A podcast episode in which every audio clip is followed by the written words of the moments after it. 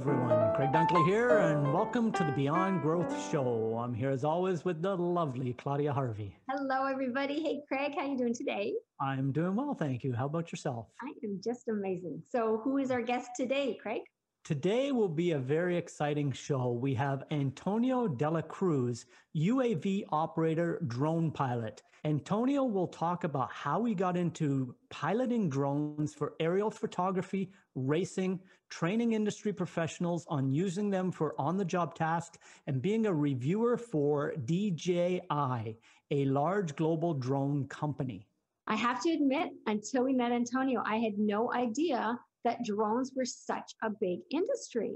And I'm really interested to hear him share how changing drones are changing industries as literally as we speak. Yeah, I think a lot of the viewers and listeners are going to be very surprised, just like you're stating, at how far this industry has advanced and what drones are actually doing now. Right.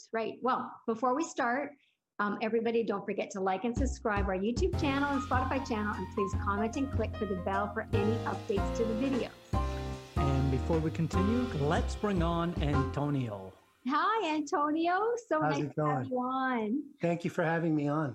Oh, it's our pleasure.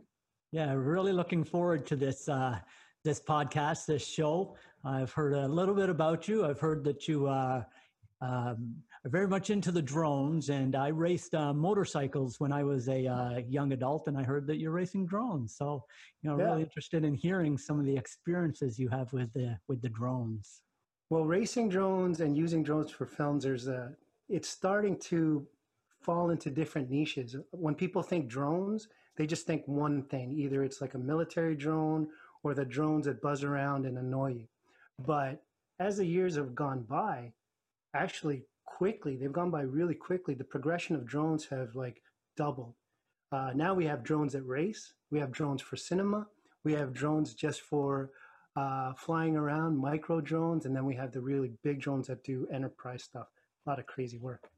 Wow. So the industry's really expanded into many different areas, I would imagine, for sure. Yeah. A lot of people don't realize the drone industry affects a lot of industries. Again, people hear about delivery with drones, movies with drones, racing with drones, but also in the movie industry, a lot of people don't realize the drones that had gimbals. They used to have the old drones with the GoPro on them. Yep. They used to just be stuck on there, and they'd be all wiggly and shaky. Right. They started creating the Zenmuse gimbal that stabilized the video. From then on, cameras on the ground where people use them for movies where they have handheld gimbals. That was kind of the start from there, and then it evolved. Now you're going to see stuff like DJI, major manufacturer, having these gimbals that makes all the video steady. My girlfriend can't even watch a movie without me saying, hey, look, they're using a gimbal for that video shot. Oh, that was a drone shot. Shut up about it. Yeah. Nice, very nice. So I'm sure we're going to hear lots about the drones, and I'm really looking forward to it. But before we get into that, can you tell us, what got you into piloting drones professionally? Well, professionally, at some point, I didn't even think I could do this professionally. It was just a hobby at first. I started building them. When I saw drones, I've always wanted to see what it would look like to be like a bird. A bird can occupy any space, and that vantage point is just blows my mind. So when I got the idea and saw people using drones to carry up cameras and get footage, I was like, wow, I got to do that. So when I started doing that, there wasn't anything readily available. You couldn't go to Best Buy and buy a drone and then take it up and look for it, or buy something at the store. Even toys now have that capability. We had to build it, and there's a lot of crashes, a lot of fires, maybe almost. There's a big learning curve there. But the reason I got into it is because it was amazing. Because once I was up there, it was like, wow, this is what it really must be like, how to fly. And the more I did it, the more the technology progressed, where the video started to become crystal clear. Again, with the GoPros, flying, just using a GoPro, it was difficult to frame these shots, just throwing a GoPro up in the air and hoping for the best. Right. Then they started transmitting the images live to some sort of screen, where you can actually frame the video. That was the next step. And on top of that, as it got better, The video quality became clearer. The transmission became in real time. Like, there are drones now, like the drones behind me can fly up to maybe, 8 kilometers, like very far on. And some of them have 30-minute flight times, which was unthinkable a year, 2 years ago. Now we've got 30-minute drones, 30-minute flight times. Even the smaller ones are averaging about 5 to 6, 7 minutes. So having a drone fly out for 4 kilometers over the water, over the ocean, anywhere you want, you can occupy any space and see anywhere you want, just like a bird. Once you get into that, you can't stop. It's very addictive. So that's how I got into drones, and I'm pretty much going to keep going. And how many years ago was that when you started into the hobby? 2014, 2015. Yeah, because I was into the RC, like remote control cars, remote control toys. I started early, so as soon as I saw that, I wanted to start flying right away. Wow, so, That's such a short time ago, and there's such an evolution already in the drone industry. That's amazing. Yeah, the technology is super fast. Yeah. One of the major manufacturers, DJI, they come out with a new product in April, and then 3 months later, they come up with the second version of that product. It's crazy. They're pumping out new versions of drones, and then again, the leaders of the industry, all that technology trickles down to toys. Yeah. So the differences between pro drones, enterprise drone, hobby drones, and then toy drones, the toy drones start benefiting from that technology. Now you can get like something under $100 that transmits videos and flies for about 5 minutes. So it trickles down, and I don't see it stopping. It's been disruptive to the industry. And people are finding more and more uses for drones all the time. So when did you start, it wasn't becoming a hobby, you could actually start making some money and making a living out of this? Yeah, funny story. There was, I drove truck for a while, and for the cars, like I hauled cars, and when every end of the year, they would start retooling the plants to make new cars, so I'd get laid off. And then I would drive truck for a construction company. Now, the construction companies, they bid on projects, and they needed pictures. So one of the guys, Vito, said, "Hey, stop driving a truck. Why don't you take pictures and stuff?" "Okay, can I use my drone?" "Sure." So I started using my drone to take pictures of all the work they did. They were a company in Ajax, Melford Construction, and they built the Wounded Warriors monument, and they built playground. So I started taking pictures of all of those things for their contracts. After that, I started getting pimped out, and people started asking for that. And then I realized people actually want this stuff. So when I first started professionally, I hit up maybe about 32 professional photographers. And out of those 32, I got 14 people who responded and said, "Yeah, we'll take you on." And meaning that I told them, "You take great pictures. I'm a great pilot. How about you get some aerial scenes to complement your videos or your pictures?" And they said yes. And that's how I started professionally. I even named my company X4 Sniper. X4 is the configuration of most drones. It's a big X, and there's 4 blades. And then Sniper, because I used to tell these guys I was a visual sharpshooter. I'd come in, take the shot, and then I'd get out. So that's what I did. They'd come in, they hire me, I take a picture, I take a video, and then I leave and I give them the SD card. And that's how I started. That's how I started professionally anyway. That is very, very cool. I have to say, before meeting you, I had no idea that it is such an industry. Like I thought, I've got sons and they, toy drones is the thing that they do. I honestly didn't know it was such an industry. So that's amazing. You took this wonderful opportunity and just elaborated on it. That's awesome. I had a really good friend that told me because I was so passionate about, I could not shut up about it. Anywhere I go, I would talk about drones. And he told me probably in 2015, he said, "There will be careers that haven't even been created yet because of drones." Huh. And that's exactly what's happened. Oh, it's really, really great to see how they can get into places that may be hard to get into. And, you know, I had a drone a few years ago that my son bought me, and it would fly, like you said, for 5 minutes. So just in those few years, hearing from you how far it's advanced and how these can be used as a tool for photographing, like you say, but I'm sure many other different uses. Yeah, absolutely. And there are people, the community itself is what pushes the boundaries of drones. Again, the drones are very simple. They have an ESC, they've got motors, a control, very basic components they all have. Now it's up to the user to define what are they going to use this for. We have guys using it to send medical supplies. We have guys using it surveying, doing orthomosaics, inspecting wind turbines, inspecting aircrafts. And those are just a few things. Once people understand the capabilities of drones, their imagination goes wild and say, hey, I can use this to do something with this, deliver stuff. Wow, that's amazing. And it all started from a hobby because you sound very, very passionate about what you do and what you like. Oh, I love them. Like, I can't stop. Every minute. Like there's even these drones here. Again, you have a toy drone that would be categorized as a toy drone. But again, the technology also gets very small. Like, see this one here? Little tiny, itty bitty drone. But inside this has a lot of tech. It's got 1080p, 60 frames per second recording, equivalent to a GoPro. You put a micro SD card in there and you start flying around, 10 minutes of flight, and you get one of these suckers. It's not just for show, see? And these are goggles that's transmitted the image on here. So as far as it can go or around corners, I can still see where the drone is going. Be able to control these drones and get that footage. It's unbelievable. You can't get it anywhere else.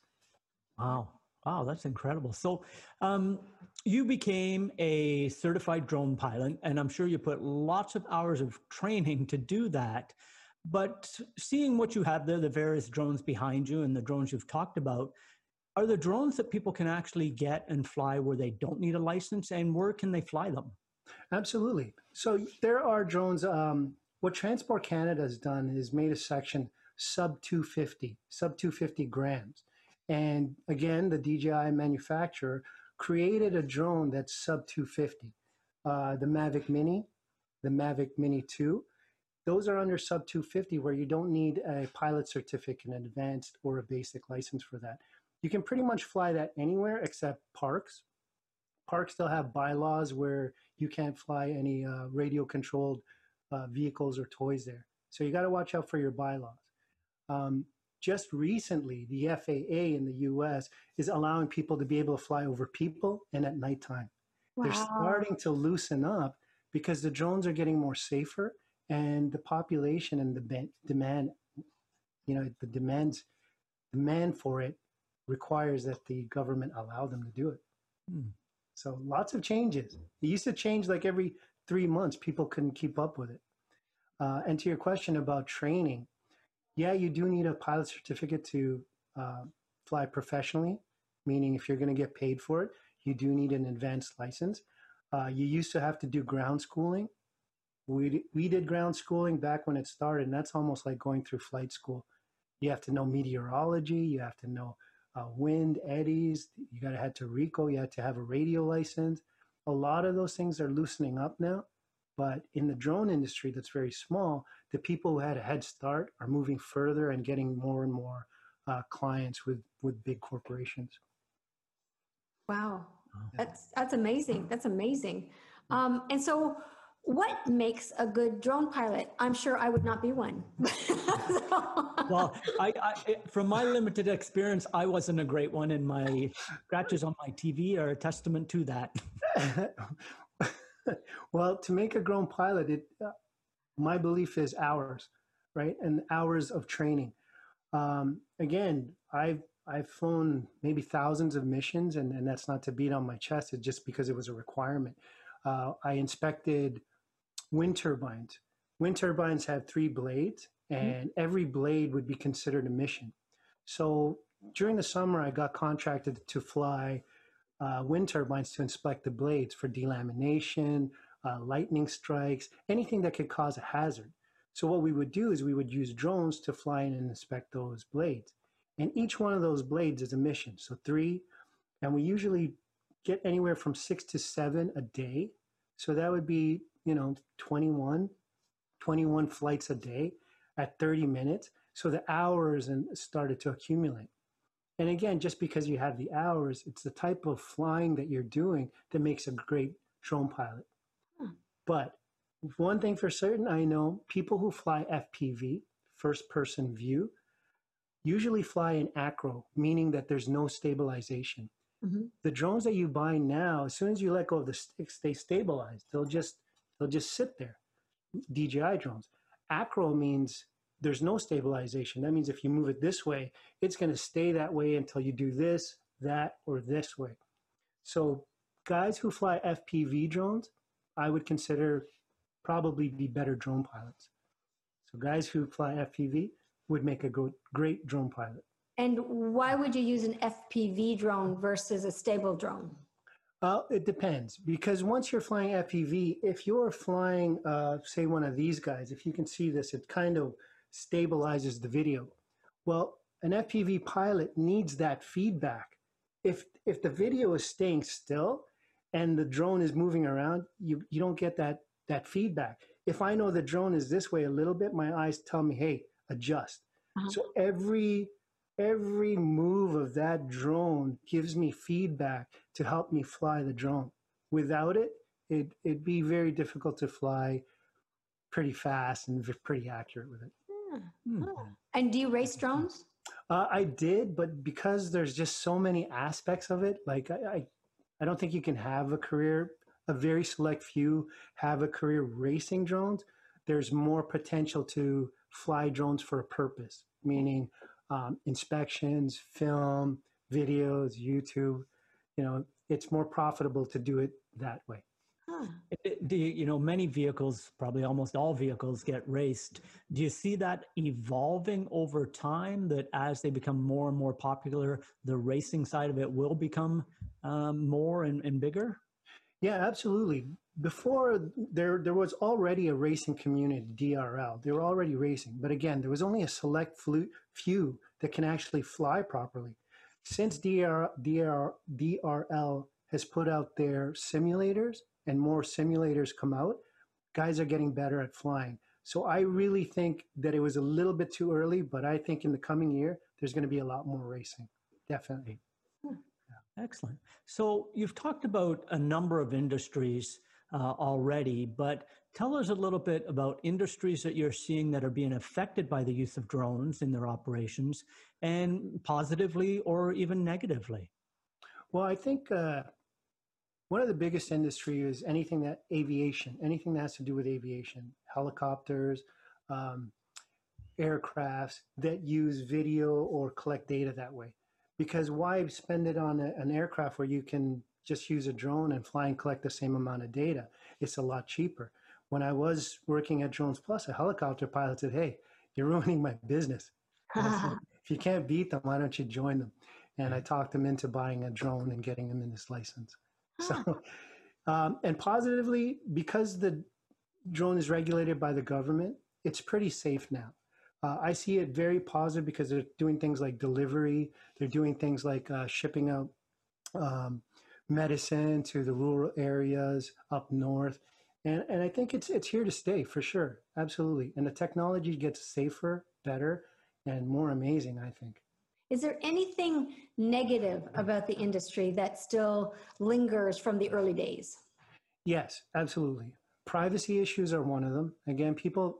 I was at a beach one time and I saw a drone just hovering above me, and what am I going to do? I'm obviously going to look at it. It's looking right at me. I'm giving it the one finger salute, say back off. Like, come on, we're at a private beach. I know the rules. So that's very negative. And again, also too, military applications when they're talking about the big drone to travel for miles and up, those are still pretty negative. The people in the community tried to get away from the word drone because they thought it was so negative. They try to call it RPAS or UAV, but it's a drone, man. It's going to stick. It's what it is. So get over it. And do you think that's going to be changing as more regulations are impacted, more, there's more drones, there's more use of the of that in different industries? Do you think that the negativity of drones will become less and less? I believe so, because as people are more aware, people are starting to realize that there are different types of drones, right? The toy drones that are harmless, that are fun. And then there are the capabilities of the serious drones that actually have a lot of geofencing to them, meaning that they can't fly at a certain point. If it flies within 8 kilometers of a airport, it starts to decline and you cannot fly up unless you have special permission. And that's all in the software. So because the manufacturers are mindful of safety and regulations, the government and the manufacturers are starting to see in the middle, and then we're starting to benefit from that. Oh. So they're smoothing out all the rough areas within the drone industry. So I seriously had no idea about that as well. So if you were even trying to fly a drone into airspace over an airport, you wouldn't even been able to. No. There's no safety concerns for consumers that are trying to, go on a vacation on a plane. There's no issue that a drone's going to hit the plane. No. And we've done some testing for airports to see, to be able to identify. And there are countermeasures for drones now, a lot of countermeasures. Oh, so people should not worry about drones. And if someone's invading your privacy, stop what you're doing and just report them. Pretty soon they're going to have tags on them and you'll be able to find the flyer. So what do you mainly do? What kind of industry do you mainly participate in? So I've been, I had a lot of job offers. One of them was for delivering drones in Canada. I refused them because I wanted to be a contractor, because that stops me. That would mean I'd only be allowed to do one thing. Being a contractor, I get pimped out to all sorts of adventures. So I get to do drones for film, for private stuff, for industries, enterprise, data management, and I think that's the fun way to do it. I wouldn't want to be locked down to just one certain area of it. Wow. Yeah, it's great to hear that you're obviously passionate about it, but really great to hear that you're working in a space that you enjoy, and that variety, adds to the enjoyment, right? Yeah, absolutely. And again, like I said, I don't think I would have lasted in the industry if I didn't have a genuine passion for it. And being able to move within the same industry, all the different niches, really helps because, you're sort of diversifying yourself as a pilot. So yeah, I think passion is always going to trump anything that, you just have to do because you need a paycheck. So what we often ask some of our podcast guests that have an innovative industry or they're moving into different things, the last year of COVID has restricted many industries. Have you seen an increase in the ability for your drone industry, or has it affected it negatively? I've seen an increase. A lot of the inspections in terms of like wind turbines, we're doing it remotely anyway, so we're not around people.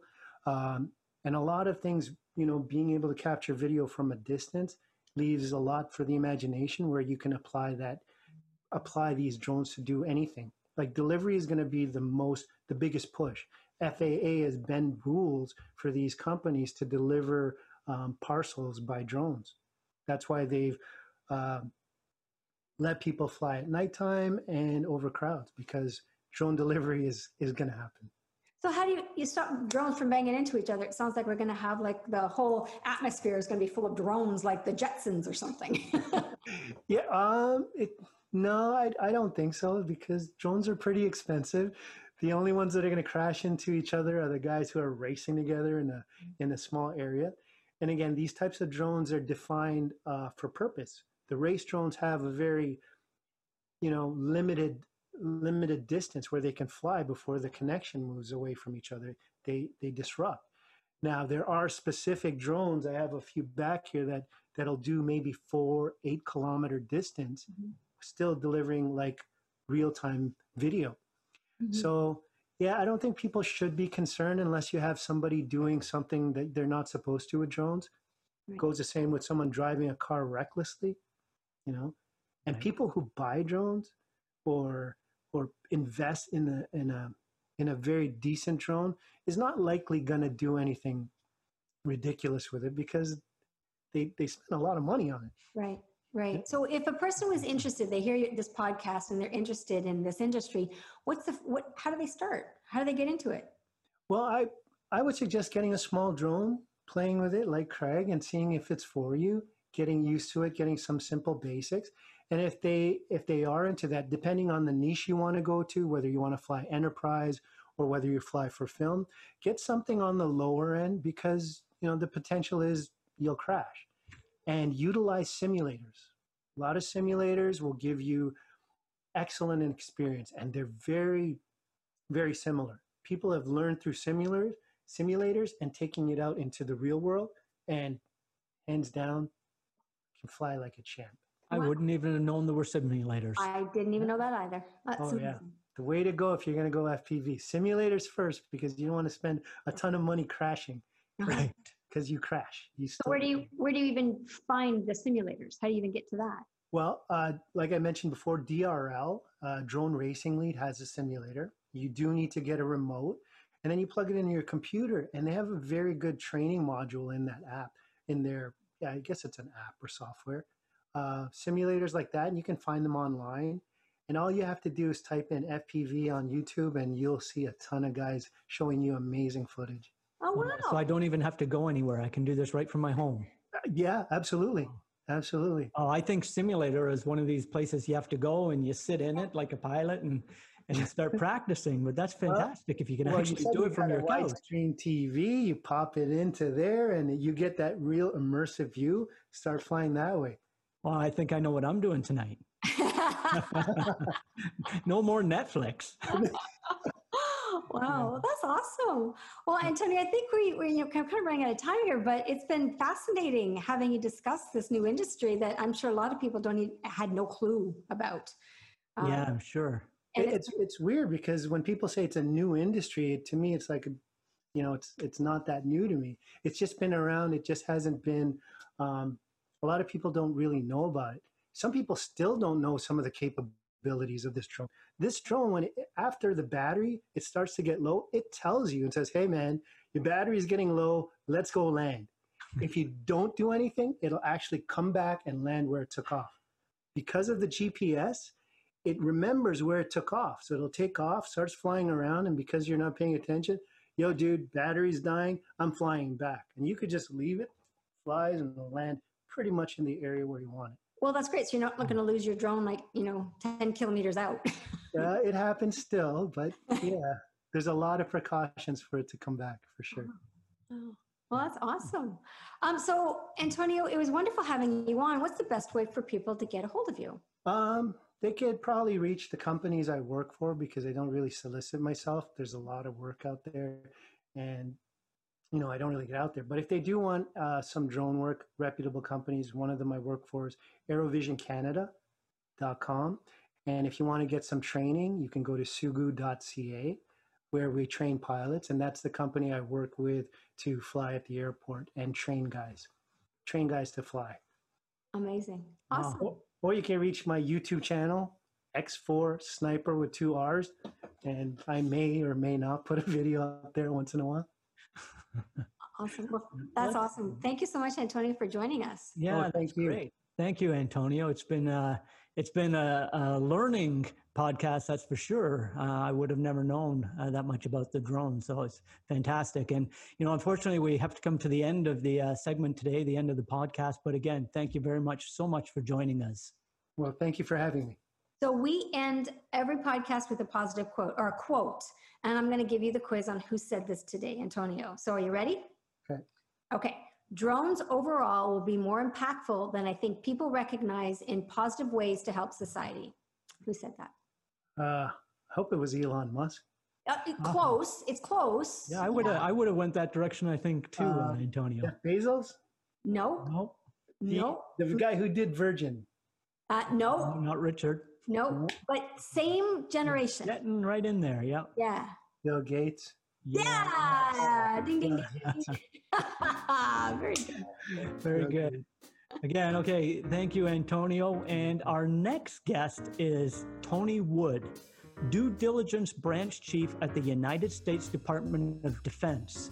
Tony will be talking about cybersecurity, how vulnerable businesses are to security breaches, and social media intelligence. I'm so looking forward to hearing from him. And I heard he actually had to get clearance from his commander to come onto our show. Wow, that's fantastic. Yeah, it's really cool. Yeah, cool. So everybody, please remember to like, comment, and subscribe to our podcast channel. If you're watching us on YouTube, hit that notification bell to get updates to our latest podcast. It has been a slice and a pleasure. And thank you again, Antonio. And we will catch you soon. Thank you, Antonio. Take care, everyone. Take care. Thank you.